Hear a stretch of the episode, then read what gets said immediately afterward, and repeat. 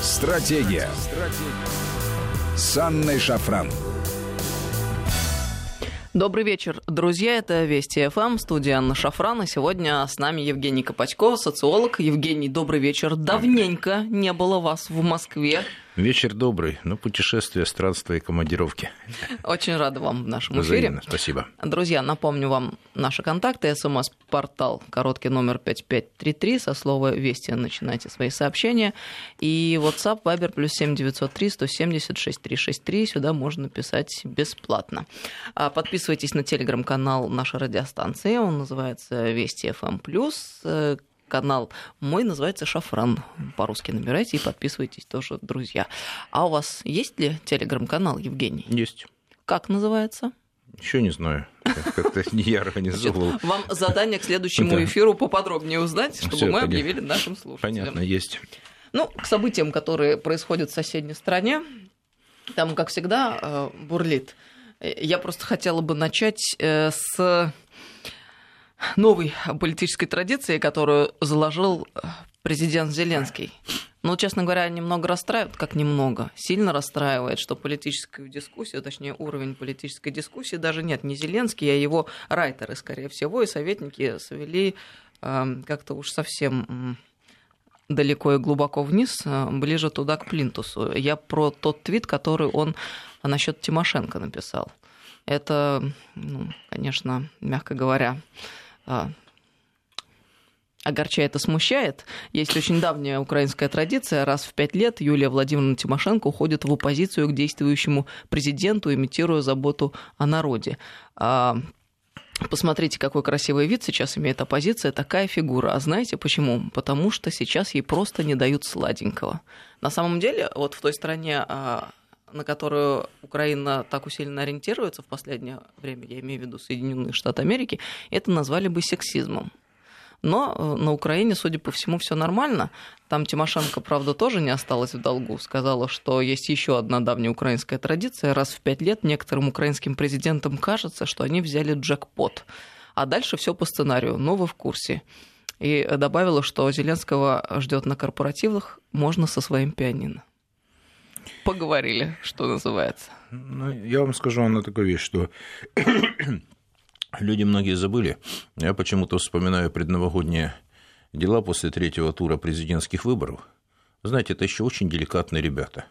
Что сторонники Виктора Андреевича и Юлии Владимировны говорили в адрес Виктора Федоровича.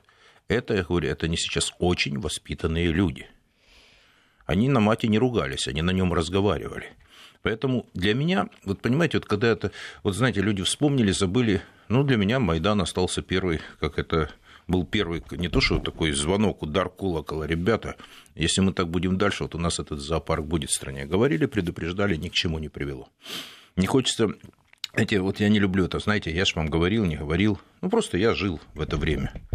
Но действительно, что там, ребята, смотрели мы на это все дело. И вопрос такой, как они общались друг друга, как они уничтожали своих политических оппонентов, я вас умоляю. Они вообще деликатностью не отличались. Вот это тогда сломал первый. Вообще началось это еще с Кучмы по-хорошему. Когда акция «Украина против Кучмы», когда они стеснялись не в выражениях, морально уничтожали своих политических оппонентов, это часть украинской политической культуры. Пусть никто иллюзий не строит. А те, кто постарше, вспомнят, как это было на самом деле. То есть оно просто поменялось. Когда выходили из лихих 90-х, и, и сленг, и лексикон был особый. Сейчас немножко поменялось. Сейчас пришли вот эти молодежь, которая этого ничего не видела. Это не хорошо, не плохо, просто они другие. Ну и плюс еще вот эта пресловутая толерантность и поведение, когда мужчины начинают вести себя как женщины. Ну вот это вот и набросило отпечаток на нынешнее политическое поведение людей. Вот и все. Никаких иллюзий нет. Я просто... И никаких вот, знаете, чего-то не изменилось. Падение было уже тогда, в 90-е годы. И началось это такое, знаете, вот такое моральное падение, начиная с того, что с поведения политиков. Это постоянное предательство. Начиная от того, что предательство стало нормой жизни.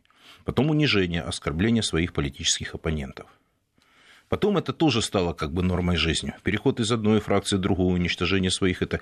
Слушайте, когда ты это ну, видишь это все на протяжении той жизни, не то, что ты не перестаешь удивляться, ты постараешься так не вести себя. Вы знаете, попробуйте сохранить себя в этой ситуации. Это очень многие люди так и пытались. делать, и потом были всплески, потом были разочарования. А сейчас, ну, точно, ну, просто я стал, ну, слушайте, прошло этот круз времени, да, э, событий, обстоятельств.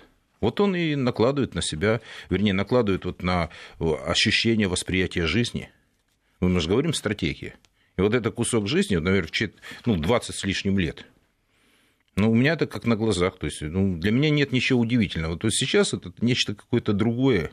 Ну, то есть только кроме такой, знаете, усталости, не вызывает ничего. То есть не то, что мы устали от жизни, а просто вот для кого-то, для нового политического поколения что-то новое. Это же они приходят во власть. Многие люди из старого поколения уже ушли. Поэтому культура начала стремительно падать и ломаться именно тогда. Если мы говорим об Украине, мы сейчас это, вот это падение нравственное бывших коммунистов, которые стали демократами, потом либералами, потом националистами. Вот оттуда надо все, оттуда. И вот эта культура поведения, которая ломала людей. Ну, вот, э, смотрите, у меня такое ощущение, что до украинцев наконец начинает доходить, что на выборах президента, на выборах Рады они ну, как-то обманулись, а, потому что «Слуга народа» рассказывали ведь о том, что это будет самая прекрасная, чистая, честная партия, состоящая из людей, которые не имели никакого отношения к политике, а значит, у них нет компромата, значит, нет темного прошлого. И что мы слышим в последнее время? Деньги, зарплата в конвертах, проститутки, а, педофилы. Там один, выяснилось, из депутатов «Слуги народа» был осужден в прошлом по статье за педофилию и так далее и тому подобное.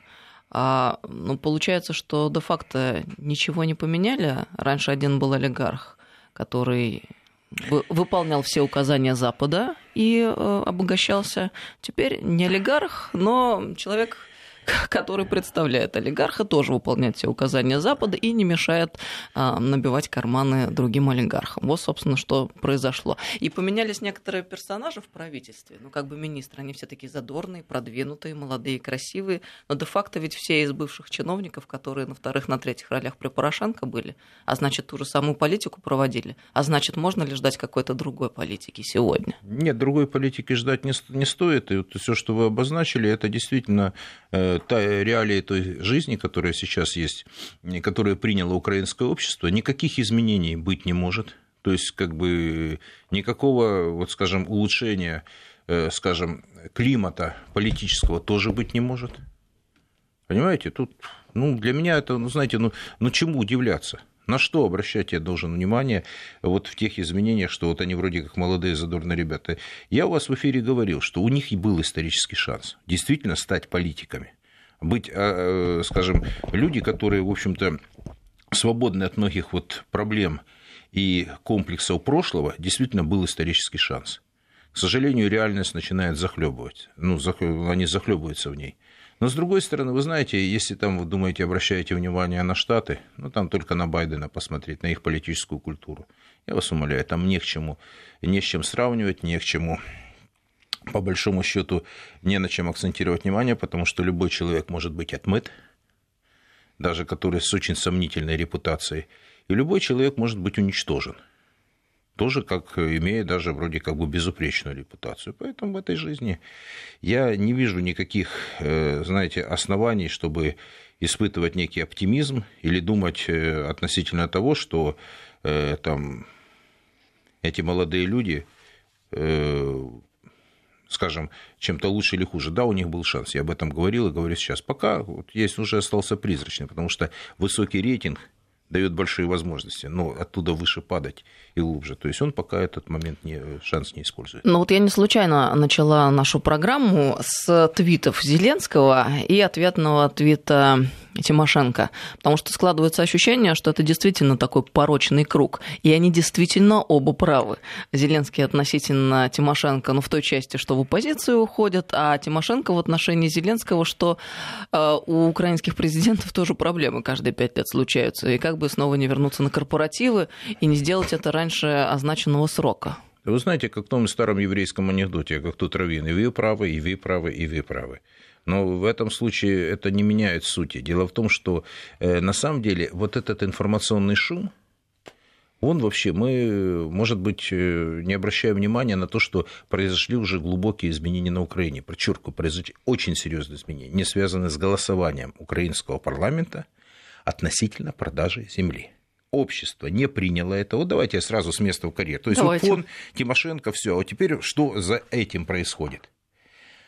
он выполнил уже по большому счету и свою историческую э, миссию. Вот это новый парламент, этот новый парламент с огромным ресурсом доверия на старте, с невероятно высоким президентским рейтингом, доверие к обмину и так далее – они проголосовали о том, что земля может, быть, может продаваться. Евгений, но я это воспринимаю как чистое предательство. Почему? Не потому, что это хорошо или плохо даже, а потому что люди в большинстве своем абсолютном были против, и эти люди выбирали э, этот парламент с надеждой на а, какие-то изменения. Дело в том, что и задача стояла в том, чтобы использовать высокий рейтинг и делать так, как будет выгодно этим людям. Поэтому мнение людей, оно никого не волновало. Да, я вот дам вам социологические данные. Чуть больше четверти населения Э, выступает за продажу земли, и больше 50% граждан Украины выступают против продажи земли. Остальные затруднились ответить, причем если там разобрать и эту часть, четверть, то получается из них тоже будет где-то, ну, может быть, пополам если так грубо говорить, то по факту тогда получается больше 60%, две трети за, э, против продажи земли и треть за продажу по факту. Что, о чем это говорит? Общество к этому не готово. Вот э, у меня сейчас, знаете, вот началась вот эта новая фишка, когда я говорю, люди, послушайте, это очень серьезная э, ситуация сейчас. Потому что она меняет расстановку сил внутри Украины, геополитические реалии украинские. По той простой причине, что открывается окно возможностей для транснациональных корпораций заходить на Украину. Обходя там что это ну, нет сомнений в том, что будут найдены подставные лица для иностранцев, да, если вдруг будут ограничены эти они возможности. Они решили ключевую задачу, когда общество к этому не готово и не подготовлено с точки зрения, как распоряжаться этим. То есть уже принят закон, общество при этом, при том, что при колоссальной поддержке власти, оно, в общем-то, по-прежнему против. То есть задача не стояла. Просто я хотел действительно обратить внимание вас на, эту, э, на, на, на решение этой задачи. Следующий момент – это то, что, по большому счету, европейцы и американцы тогда уходить из Украины не будут. Они будут закреплять свои возможности. А это риски для России. Меня спрашивают, так при чем здесь риски для России? А при том, что эта территория становится невероятно привлекательной для ТНК транснациональных корпораций. Значит, зайдут ЧВК, зайдут другие люди, то есть вдруг поменяется это, и опять в расчет не берется население. Но оно в расчеты не, не, не берется ни по какому признаку. Потому что это ответственность людей. Послушайте, я никогда не был сторонником того, что говорит там умный, плохой народ. Никогда. Но люди, голосуя за того иного политика, а я за более чем 30 лет работаю в социологии, вот в своей профессии могу сказать, люди, это ваша ответственность. Я только замеряю эту ситуацию. Ко мне никогда вопросов не было ни у красных, ни у белых. Вы могли меня критиковать за что угодно, но за то, чтобы я не точно давал или не, не точно давал прогнозы, или не говорил, к чему это приведет, та или иная, то или иное развитие ситуации в той перспективе, которую я видел, ну, э, вы не взяли на себя ответственность. И вы, значит, несете на то, что вы теряете свою землю, вы теряете остатки суверенитета, вы создаете новые прецеденты, для того, чтобы ушла земля, 22% мировых черноземов, для того, чтобы у вас еще, скажем, возможности ваши стали еще меньше, чтобы вы не смогли приспособиться к новым реалиям. А для ТНК это очень серьезные возможности, это риск, если они заходят так, как они умеют заходить с ГМО на Украину. Это для сельскохозяйственного рынка Европы проблема и для России, потому что Украина является, в этом случае будет являться крупнейшим конкурентом Российской Федерации на мировом рынке продажи зерна прежде всего. И рынки эти совпадают. Это Китай, Таиланд, Египет или еще там называйте еще какие страны. Я не знаю, как там Турция, но, по-моему, это тоже. Вот она такая история. То есть, я видите, сразу перевел. Вот эта форма. Мы обсуждаем действительно, что там написал Зеленский. А то, что проголосовал парламент, и то, что действительно есть риски, которые мы до конца не можем просчитать, к чему эта ситуация приведет, и какие еще законы, пока они пользуются высоким уровнем доверия, может проголосовать этот парламент, а потом он, в принципе, может и не нужен быть. Потому что законы приняты, ситуация сложилась. Так Вперед, вот, Арахамия очень откровенно на этот счет говорит. Его спросили, э, каковы шансы, что эта Рада доработает до своего ага, ну, они срока означенного. Он сказал, ну, процентов 75, вообще нормальный парень. Подождите, они много как, как угодно говорили, что они задачи свои решают. У них вообще, понимаете, что, чем, вот, что такое компрадорская буржуазия? Когда я был студентом, я до конца этого не понимал. Да? Я не понимал даже слова саботаж, это когда мы изучали, что такое саботаж. Но когда я с ним столкнулся в жизни, я понял, что это такое. Ну, слушайте, это действительно в реальной жизни это жесть. А что такое компрадоры? Этих людей не интересует будущее своей страны. Они имеют свои активы, они, может быть, никогда не будут претендовать на высокие должности там, в политике. Но они получили вот часть этой элиты, они получили возможности и вывести свои активы за границу, получить возможности жить безбежно, безбедно и достаточно успешно по меркам местных жителей там. А у Запада сохранилось отношение к этой стране, вот как они высказывались по Зеленскому, по украинской власти, о том, что считать их туземцами – вот и все.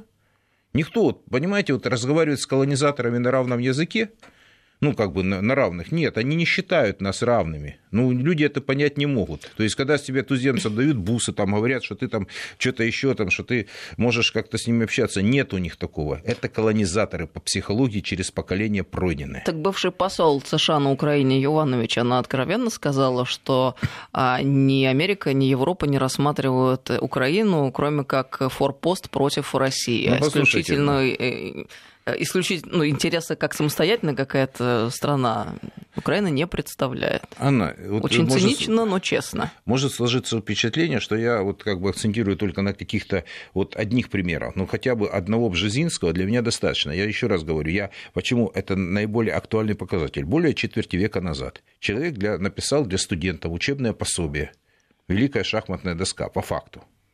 Через 25 лет, ну, посмотрите, что писал человек, как он писал об Украине, как он писал о России, как он писал о том, чего добилась Америка. Ну вот, хотя бы сравните заявление и результат. Американцы, в общем-то, присутствуют на, э, на евразийском, в евразийском политическом пространстве впервые за всю историю человечества не страна евразийская здесь э, либо контролирует ситуацию, либо э, сильно влияет. Но изменилась политическая ситуация. Сейчас начинается вторая партия великой шахматной игры.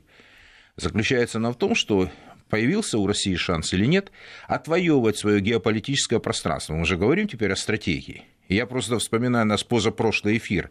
Вот, и говоря о том, что, может быть, это людям интересно посмотреть в этом направлении. Вот одна идет эта суета там будет э, нормандский формат, не будет. Есть задача. Украина – часть геополитической игры, где, Украина, э, где Россия на первом этапе проиграла эту историю, полностью проиграла. Она потеряла территорию, потеряла лояльных людей, получила антирусское государство и антироссийское государство. Вот этот проект, это, здесь многие не соглашаются, но по факту, ну как, я что говорил, ну то и говорю, пока оно так получается. Теперь стоит задача, что с этим совсем делать? Куда это трансформируется? Но параллельно вернулся Крым, и это тоже нельзя не учитывать. А Крым это не только наши русские люди, но и стратегические Вы знаете, территории. пока мучается Донбасс, пока мучается э, Донбасс. Совершенно здесь с вами согласна, абсолютно солидарны. Мы с вами тоже об этом говорили. То, что ну, сейчас на Донбассе происходит, этом, да. это ни в какие рамки не лезет. И я считаю, что, конечно же, Донбасс должен быть интегрирован в Российскую Федерацию, учитывая, что и люди этого пока еще хотят. И э, тот немаловажный момент, э, Заметьте, даже у вас этого Украина э, не хочет, на самом деле, этих людей. Они же постоянно усиленно говорят про возврат территорий. А люди люди не представляют никакого интереса. Тут же кто-то из политиков э, высокопоставленных сказал, что украинский народ более важен, чем, укра... чем народ Донбасса. Да, говорили об этом, но я тогда хочу сказать, что по большому счету не, не выполняется и э, решение президента Российской Федерации относительно того, что был наведен порядок, относительно и паспортизации граждан, да, создание условий для жителей Донбасса и Украины, ну, чтобы они чувствовали себя людьми, когда вот решаются вопросы по предоставлению гражданства, по пересечению границ, по обозначению перспектив, Согласна, и здесь тоже есть эм, большой вопрос, потому что мы, с ну, одной стороны, говорим о том, что у нас демографическая яма, да. и надо ее преодолевать, а с другой это... стороны, помимо э, вопросов рождаемости, есть еще вопрос э, репатриации наших Она, соотечественников. Это наша каноническая территория вся. Вот я говорю те вещи, которые уже, наверное, забыли в России произносить, потому что это было наше общее историческое, политическое, социальное пространство. Давайте так говорить, до 91 года. Под разными это на протяжении уже уже не одной сотни лет это формировалось. Давайте так уже. Со времен, если мы берем Украино-российскую историю, да? И вот смотрите, что происходит. Люди, репатриация – это как бы утилитарный подход. А что делать с теми территориями, которые мы совместно, э, малоросы, великоросы, представители других наций, которые мы осваивали, создавали, воевали, создавали города, строили. Русские города, Одессу, Херсон, Николаев, Создавали, создавали Донбасс при Александре II, это э, решение. Моему городу родному в этом году 150 лет. Это в Российской империи создан город. Одесса, Новороссия. Ну вот, понимаете, вот это общее пространство, это которое никто не умаляет ни Украину, ни Россию. Просто это создавалось вместе. Это была точка роста огромного. Э, это создавались условия жизни для всех. И вот это сейчас находится в другом государстве, люди, э, скажем, используют ресурсы для того, чтобы подавлять русский язык, русскую культуру, русское образование. Все. И мы не знаем, что с этим делать, с, с людьми, которые находятся несколько миллионов человек, которые, в общем-то, это примерно население Прибалтики, будущее которых не, не ясно для них. Вот я в октябре был в Донецке, вот тоже вот прошелся по городу, вот как паспорта идут, да, дают паспорта, да, люди как-то занимаются в России, э, ездят в Ростов, там на то время было более 40 тысяч паспортов выдано, там заявок на, на почти на 90 тысяч э, сделано, сейчас, может быть, это больше цифра, а с одной стороны процесс идет, но должна быть внятность должна быть стратегия, должны понимать. Вот, допустим, э, немцы себе поставили объединение Германии, да, когда-то. Они эту задачу историческую решили. Как оно было, они решили. Хорошо, плохо, это их вопрос. Советский Союз, там, что там, неважно, они ставили задачу. Китай ставил, ставил задачу модернизации, революции, ну, э, модернизации страны. Они свою задачу историческую решили. Они стали второй первой по многим показателям экономики мира. Это на моих глазах. Я писал дипломную работу – о китайском э, экономическом чуде, потому что вот когда 85 год, и когда я брал источники открытые, я посмотрел, построил штрих-пунктирную вперед. И когда вот я сдал своему руководителю, к 2000 году Советский Союз, мы еще в 85-м не думали, что Советский Союз не будет, это никто мысли не было то по темпам Китай должен был к 2000-м обогнать Советский Союз. Он говорит, ты хочешь диплом защитить или как? Смешно. Но это реальность. На этой мажорной ноте мы ненадолго прервемся на несколько минут на новости. С нами Евгений Копатько, социолог, 5533 Вести, СМС-портал и WhatsApp Viber, плюс 7903 170 6363. Стратегия. Стратегия. С Анной Шафран. Добрый вечер, друзья. Мы продолжаем программу. С нами сегодня Евгений Копатько, социолог, 5533 Вести. Это смс, порталы WhatsApp, Viber, плюс 7903 176 363. Сюда бесплатно можно писать. А, Евгений, так вот мы с вами начали разговор по поводу стратегии. Я вас прервала в какой-то момент относительно реализации плана американского по поводу Украины. Вы Бжезинского, великую шахматную доску упоминали, остановились на промежуточном этапе. Вы же хотели двигаться э, дальше да. с вашей мыслью. Давайте тогда продолжим с этого дальше. момента. Вот сейчас по-моему, разворачиваются события очень интересные. Вот это вроде как вторая партия, выставляем фигуры. Что мы получили через 25 лет, условно говоря, после энных событий, ну, уже можно сказать, почти через 30 лет, вот, что мы имеем на постсоветском пространстве? Для России практически везде э, отчасти враждебное, отчасти недоброжелательное окружение. И, вы знаете, я хочу сказать одно, что по каким признакам еще, что да, какие еще сложности Россия получила за эти 25 лет. Еще раз говорю, здесь не критика, здесь мы получаем исходные позиции, чтобы понимать, что с этим делать. Вот если мне не изменит память, в начале 90-х годов распространение русского языка, э, русский язык знали порядка или пользовались, могли пользоваться им порядка 400 миллионов человек в мире, при том населении. Сейчас вот я ночью посмотрел, э, сводка там была какая, распространение русского языка. По-моему, 240 миллионов. Я об этом говорил не единожды. Признак того, что когда возможности сужаются, это сужение ареала распространения русского языка. В частности, на Украине. В частности, в Средней Азии. Ну, а при Балтике и о других территориях Кавказа мы молчим. Или бывших наших э, союзников по Варшавскому договору. Вот вам первый итог – то есть резкое сокращение ареала русского языка. Второе – экономическое, политическое, военное влияние на территориях. Но, с другой стороны, возник кризис в Соединенных Штатах.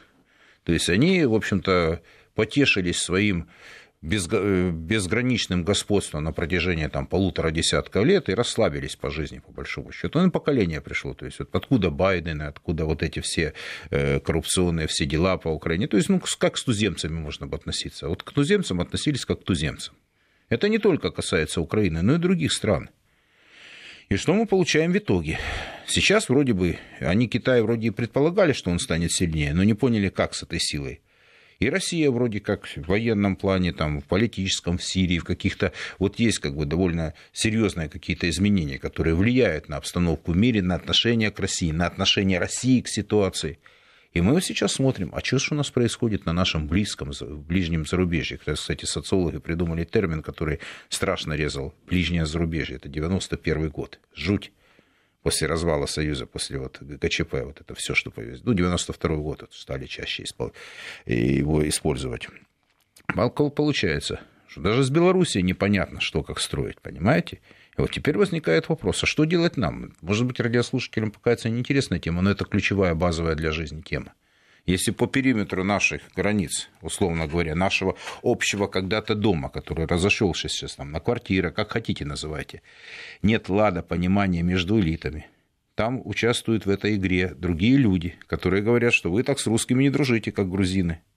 Или там, допустим, как прибалты, или как та же Украина, или Средняя Азия, которые имеют другие векторы, другие э, силы влияния на внутренний процесс. Мы же должны понимать, что там делать. И нужно понимать, чтобы там не было фундаментализма там, исламского, чтобы не было каких-то других радикальных действий, направленных прежде всего против России, и на договоренности с местными элитами или с народами, которые живут на уже в других странах. Ну, тут же стратегии у нас нет, правда ведь? И вот это вторая партия. Мы смотрим исходники. Что делать нам в этом случае? Ну, как вот пишут американцы, я ссылаюсь только вот сейчас на иностранные источники, они говорят, что Россия, в принципе, будет пытаться как-то разобраться на постсоветском пространстве. Наверное, пора. И опять-таки цитирую их. Потому что, может быть, время пришло, может быть, силы накопили, может быть, понимание пришло, что это важнее, потому что потеря ресурсов – на украинском направлении, на прибалтийском, там, на среднеазиатском или кавказском направлении, это все потери ресурсов. Когда это твои союзники или лояльные, или понятные тебе люди, там можно выстраивать отношения, не тратить силы на вооружение, на укрепление границ, еще чего-то, а наоборот тратить деньги на инвестиции, на взаимное обучение, на приглашение студентов и так далее. Но здесь, по-моему, сложнее. Здесь, по-моему, сложнее с этим обстоит дело. То, что мы называем мягкая сила, хотя не люблю сказать, ну, или гуманитарная, как хотите. Но это происходит. И вот сейчас, думаю, приходит время, что ну, посмотрели по сторонам. Вот случилась такая реальность. Вот Украина для нас близкая. Кстати, сегодня меня пригласили на Грузию. Я говорю, слава богу, хоть о Грузии можно говорить, не только о тех событиях. Не все там просто на самом деле. Не все так линейно. Тоже как бы людей там во многом, э, понимаете, когда новые колонизаторы пришли, они же особо с местным населением не считались. Да, много чего произошло, много э, изменений было. Но, с другой стороны, там ведь тоже не все так вот шоколадно. Вы сейчас про Грузию? И не только, да, и про Грузию в том числе. Но в Грузии, как только более-менее спокойная жизнь становится, там сразу же вносится очередной очередная выбрасывается тема для того, чтобы турбулентность возникла. Но послушайте, если сейчас, вот казалось бы, нет дипломатических отношений, вот понимаете, сюрреализм вот этот вот э, социальный, политический, нет дипломатических отношений, а Россия давала треть денег для туристического потока, потока для Грузии, который, в общем-то, держал на плаву их экономику, когда русские машины, когда самолеты там с тысячами, с десятками тысяч, сотнями тысяч российских туристов приезжали в Грузию. И вроде как бы между людьми нормальные отношения, отношения. И как только забрежил э, какой-то некий прогресс, раз летом сбивают ситуацию. Раз антирусские заявления, очень нелицеприятные, унизительные высказывания, унижающие, вернее, Россию, россиян, руководство российское, высказывания грузинских там, журналистов, еще чего-то. Раз отток опять. Ну, послушайте. А потом говорят, ну, вы понимаете, все политики должны говорить о том, что вот вы же знаете, международная обстановка, такая ситуация в стране. Какое наше дело до этого? Если вы хотите с нами выстраивать отношения, будьте добры, наводите порядок сами в стране. Какие-то шаги ответные нужно.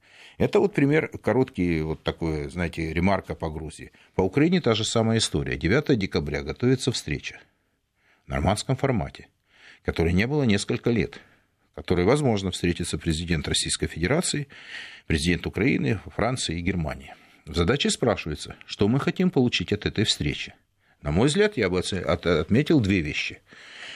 Первое, это очевидно, то, что Владимир Владимирович сказал, во всяком случае. Это чтобы был диалог Киева и Донбасса. Ну, собственно, я вам, Анна, как мантру повторял, это много лет уже об этом говорю. Без этого невозможен прогресс, хотя бы потому, что опыт Ирландии, э, других каких-то э, территорий, где это происходили конфликты, долговременные не признавали сперва вторую сторону. Ну, это не самое тоже правильное сравнение, может быть, не самая удачная моя формулировка, но тем не менее. Это прямое дело. Второе, это, наверное, должно быть выполнение Минских соглашений. И, очевидно, российское политическое руководство, оно будет как бы ну, отстаивать свою позицию. И если эта позиция сохранится, то тогда ритуальных встреч не будет. Она может быть только для французов, немцев и россиян, ну, в смысле, для руководства. Украина в этом плане, если она не выполняет Минских соглашений, очевидно, для нее начнутся какие-то, ну, я не думаю, что санкции. В конце концов, знаете, вот как все мне носят, носятся со Штайнмайером. Ну, послушайте, э, Владимир Владимирович, ну, я же вам тоже говорил, ну, для меня нет формулы Штайнмайера. Вот просто ее нет. Кстати, на Украине провели опрос относительно того, что считают, понимаете ли вы суть формулы Штайнмайера. Ну, спросили у людей. 12% считают, что не понимают. 65% примерно полагают, что они более-менее понимают. Вы понимаете, я помните, я вам говорил вот на одном из эфиров, что, слушайте, тысячи мужчин и женщин обсуждают месяцы формулу Штайнмайера, спорят с пеной рта, бьют лица друг друга в эфирах, и ничего не понимают они. А что вы хотите от людей? То есть по формуле Штайнмайера вроде показали, как этот фон идет информационный. Но там же идут более глубокие вещи на самом деле, правда ведь? И вот возникает вопрос, ладно, что мы хотим в итоге? Мир в Донбассе? Не выполнен ни один из пунктов Минских договоренностей. Появляется, возникает уже по факту другая реальность. На линии фронта я уже вам говорил, что уже десятки тысяч людей имеют русские паспорта. Я пока не знаю, я задаю вопрос. Эти же ребята многие воюют там же, правда ведь? Это же уже не подоехавшие, это местные жители, но с паспортами другой страны. В Закарпатье порядка 150 тысяч человек имеют ту же самую историю, это я просто говорю. В Черновцах больше 100 тысяч человек имеют э, румынские паспорта. Карта поляка, вот я с поляками обсуждал там вот на встречах, говорю, слушайте, объясните мне, вот как с картой поляка, там с более миллионом украинских мигрантов, которые работают на польскую экономику, а вы вдумайтесь, каждый 38-й житель Польши – Э, это, ну, который живет и работает, это гражданин Украины. А на самом деле их больше, потому что там еще члены семей. Посчитайте, это порядка, говорит, около полутора миллионов человек на 38 миллионов поляков. Это существенно. Это выборка вот в вашем здании, посчитайте, вот разделите, это какой процент людей, вот может быть, ну тогда будет какое-то понятно, понятие, что такое э, люди, которые интегрируются в другую культуру, другую социальную, политическую и религиозную среду. Вот это сейчас и происходит на Украине. Вот возвращаясь к тому. И я скажу, Анна, что вот она стратегия такова, что процесс э, деградации и размывания украинского государства, он продолжается, он не остановлен с приходом власти. У них был шанс, я об этом говорил, был шанс, имея такой невероятный уровень поддержки, уровень надежды, чтобы после Порошенко, после войны, после всего, ну как-то вот э, человек имел слово, он эти все возможности имел, еще раз подчеркиваю, это все было. Опыт не самое главное, главное воля – он приходит там. Есть, в конце концов, ну, много чего. Э, слушайте, когда мы говорим о политиках, ну, я приводил примеры. Фиделю Кастро было сколько лет, когда он штурмовал Манкадо? 30 с лишним лет. К власти он пришел, по-моему, 35 лет, 59 год. Вот. Потом э, Мамару Каддафи, ему было 27 лет. Понимаете? То есть многие люди уже э, возраст не имеет значения, уже говорил. Но имеет значение все-таки профессия и то, чем человек занимался. Вы знаете, я, я бы не сравнивала Муаммара Каддафи с Зеленским вообще никак. Слушайте, Они я не его сравниваю, я сравниваю возраст. Я еще раз говорю, чтобы я, я максимально... Муаммар Каддафи это мыслитель реально, очень Но, большой это, человек. Нет, я имею в виду, что вы понимаете, я о другом сейчас. Возраст это недостаток, который быстро проходит. Я вот о чем говорю. У нас часто там ссылались на это, на то, что там возраст еще не в этом дело сейчас сейчас. Это должна быть воля, это должно быть стремление. Страна получила возможность, делегировали волю огромного количества людей для принятия политических решений. Политическое решение принято. Досрочные парламентские выборы вроде как хорошее решение. И вот вам, пожалуйста, новый парламент дал рынок земли. Какие еще законы И фига. Ну, вот все, вот такая жизнь. Но на самом деле, э, мне кажется, что Зеленский боится, конечно, всех э, этих переговоров и саммита нормандского. С одной стороны, ему надо было сделать красивую позу и фигуру, обозначиться, что, мол, он, конечно, за мир, но, с другой стороны, э, он боится. Послушайте, ну, те заявления, которые его были в ООН, относительно России агрессора. Там сегодняшнее заявление там, по поводу с военными, что он говорил по поводу агрессии и так далее. Действия националистов, которые типа говорят о том, что, ну вот вы же видите, мы должны на них оглядываться. Оно никуда не делось, русофобия не ушла. Ну, Антирусский вот проект живет и побеждает на Украине. Пока. Мы с вами э, обсуждаем сегодня стратегию, так э, смотрим э, фактом в глаза.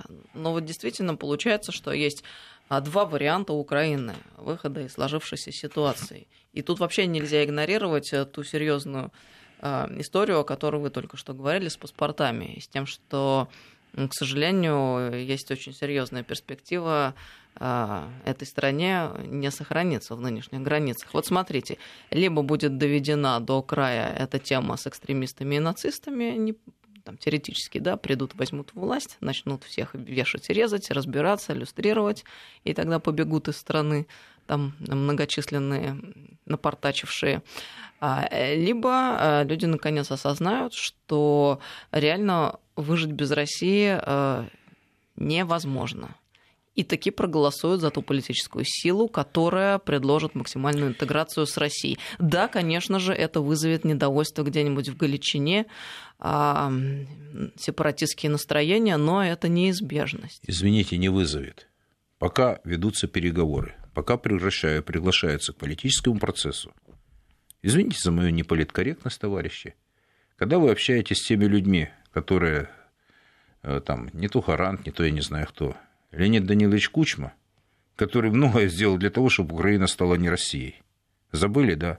Пока глава его администрации, который много чего сделал для того, чтобы закрывались русские школы в Киеве во времена двух президентских сроков Леонида Даниловича, много чего сделали эти ребята для дерусификации Украины, являются переговорщиками. Пока в эфире, вот мне люди тут задают, сегодня было три подряд вопросы. А что здесь делает в эфирах Сергей Владимирович Левочкин? Вот я просто задаю вопрос. Человек, который финансировал батальоны Лешко и батальоны в Донбассе, которые финансировал в 2014 году. Пока вы ведете разговоры с этими людьми, Ничего толкового не будет. Я к Виктору Владимировичу, вот я говорю, там э, это, это сложнее, эта фигура действительно неоднозначная. Там вот не, не хотелось бы только критиковать. У меня нет особых иллюзий по поводу Леонида Даниловича с его, э, скажем, позицией, да? Ну, у Виктора Владимировича много возможностей есть на самом деле, и были. Не все он, может быть, их использовал, все сложность. Я не, не, не осуд... Дело не в осуждении. Дело в том, что люди, которые готовы менять ситуацию в стране, но не только они, есть еще другие, наверное, люди. Наверное, не сложилось так, чтобы был тот проект, который бы, ну, даже не, не то, что про русские, про западные проекты все они, все компрадоры там. И все очень четко выдерживают одну линию поведения. Про русских сил не сложилось. Не сложилось в силу разных причин. Понимаете, какая штука? Не с кем там разговаривать, не строить иллюзии, их просто нет. И не будет. И ответственность людей за те процессы, что украинский народ прозреет, он не прозреет. Он живет в тех реалиях, которые создают ему политики, и которые, и тех иллюзиях, которых он готов Но жить. Но если этих сил нет и не появится, значит, вариант только один – окончательный развал. Ну, послушайте, я сейчас дело не о развале, я просто говорю о предпосылках, которые создают риск. И слушайте, в этом тоже люди как-то живут. В этом тоже как-то люди живут. И это может затянуться долго, если это будут... Слушайте, бизнес имеет отношение э, с... Э, Пинчук трубы продает в Россию? Ну, и, какие? не могу ответить. Ну, я говорю, я пока вопрос риторический. Пусть занимаются, пусть смотрят, кто с кем имеет дело по бизнесу. Вот. А он, по большому счету, поддерживает Сороса, поддерживает демократов. Это люди, которые финансировали борьбу с Трампом, по большому счету, поддерживали Хиллари Клинтон. Ну, пусть разбираются сами. Я говорю, я, это не хорошо, не плохо. То есть кто переговорщик, каких целей хотят добиться эти люди? Это элита, вот вы говорили о бизнесе. Послушайте, они не создавали тяжелым трудом. Они оказались в результате жесточайшей борьбы, перераспределенную государственную собственность перевели каким-то образом на себя. Это люди не создавали десятилетиями, не строили металлургические заводы и шахты. Понимаете, эти люди взяли то, что принадлежало в свое время ну, стране или по там, партийной номенклатуре, неважно, но которое, в принципе, ну, как бы было обобществлено. Это другая форма владения. Конечно, эти ребята были им лет по 30, сейчас им под 60 которые еще успешны, полны сил и которые имеют возможности распределять или пользоваться этими, или управлять этими богатствами, которые они получили, в частности, по Украине. Владельцы заводов, шахт, пароходов и прочего-прочего. Но это другая история. Это другие люди. А, тут э, несколько сразу сообщений. А, Евгений, ваш огород. Сколько слушаю этого политолога, все слышу, что Россия э, виновата в бедах Украины. Россия ничего не делает для лучшей жизни Украины. Россия должна сделать все, чтобы Украина жила припеваючи. А что должна сделать Украина, чтобы Россия захотела э, ну, там, побороться э, за Украину. И так Россия э, делает Украине все возможное, но украинцы сопротивляются. Еще сообщение. Копать кость сел на любимого конька о вине России. Все, ребята, с этого дня говорю только о Грузии, Казахстане, Белоруссии. Вот. Если вы это услышали, ну, дай бог вам здоровья и понимания того, что ну, слово обвинения слышали. Я говорю, вы что хотите просто от, э, от этой, ну, от э, по политике России относительно постсоветского пространства. Вы хотите, что, что получилось, чтобы на постсоветском пространстве были дружественные вам страны? Были страны, которые э, с вами хотят вести, которые везут своих детей учиться в русские вузы, чтобы это была территория сотрудничества, взаимных инвестиций. Чего вы хотите-то? Я что, спросил, что что-то я просил денег или просил, чтобы Донбассу дали денег? Понимаете, есть слово не сказано, то, что я в чем-то еще попенил, не дай бог, Россию. Но вопрос заключается в том, что мы имеем. Вот вторая партия – кто у нас союзники? Вот распался Советский Союз в 1991 году. На кого мы будем опираться, кроме армии и флота? Это все красивые слова. Но у политики есть другие реальности. Они заключаются в том, что есть сопредельные территории, где не очень э, дружеские настроенные элиты, не очень дружески настроенная часть населения. Я только говорю об этом, ни больше, ни меньше. Если это все равно, если я на любимого конька, welcome, люди. Welcome. И сообщение пришло: ничего от Украины мы не хотим. Ну и все, да, все. Ну, э, я считаю, я считаю что на Украине живут русские люди, которые поражены в своих правах, и которым мы, а, как эм, страна-держава, обязаны оказать необходимую помощь. Это люди, прежде всего, которые живут на Донбассе, но это и те люди, которые живут в остальной Украине. Это первое. Второе, а, Украина, как ни крути, находится на наших границах, э, сопредельно с нами государство, это вопрос нашей безопасности, и лучше, конечно, чтобы такое государство было к нам, к нам лояльным. Я уже не говорю там о русском мире и обо всех вопросах с этим связанных, о мягкой силе, о распространении влияния и так далее. А, значит, продолжают поступать сообщения нам, ничего э, Россия не проиграла, не надо врать. Гнилье гнило на Западной Украине и потихонечку воняло, отравляя все вокруг себя. Сегодня это выгнет и все. Как вам такой вариант? Ну, значит, слушатель всегда прав. Нет, ну действительно, есть ли шанс того, что выгнет и все? Так не бывает в жизни. Мы имеем ту реальность, мы имеем антирусский проект, реализованный на Украине, под который, под знамена которого стали несколько миллионов человек, которые являются апологетами этой идеологии. Вы знаете еще, почему может не выгнать? Э, антирусский проект – это одна сторона вопроса, оно действительно так и есть. А с другой стороны, если посмотреть на события, разворачивающиеся, скажем, в Боливии, то невозможно не заметить, что там тоже нацисты, и тоже нацизм как инструмент используется, потому что там ведь сторонники нынешней президентши зигуют, и это потомки колонизаторов и индейцев, э, местное коренное население сейчас начали серьезно притеснять, и, в общем-то, там началась гражданская война. И у меня складывается такое ощущение, что действительно сегодня, в 21 веке, ровно через ну как, не через сто лет меньше, да, получается, нацизм как инструмент решения а, внешнеполитических задач используются.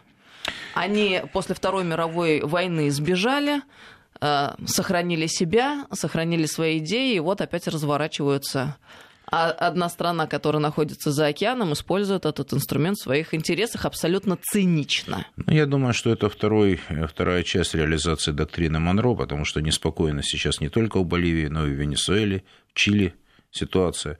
Знаете, короткая зарисовка буквально на 30 секунд. Город Сальвадор, Сан-Сальвадор, столица. Да, там люди очень мало улыбаются. Гражданская война 12 лет, это уничтожили большую часть населения. Очень тяжело. Войти в войну легко, а выйти тяжело. Вот мой ответ. У нас, оказывается, время давным-давно вышло. Мы с вами увлеклись беседой. А, нам пишут по поводу Украины. Если вступят в НАТО, то ничего хорошего для Украины э, не будет возможно, санкции, тогда и люди вернутся. Но это отдельный большой разговор, сделаем здесь многоточие. Евгений Копатько, социолог, был с нами сегодня в студии. Спасибо большое, Евгений. До новых встреч. Стратегия. Стратегия. С Анной Шафран.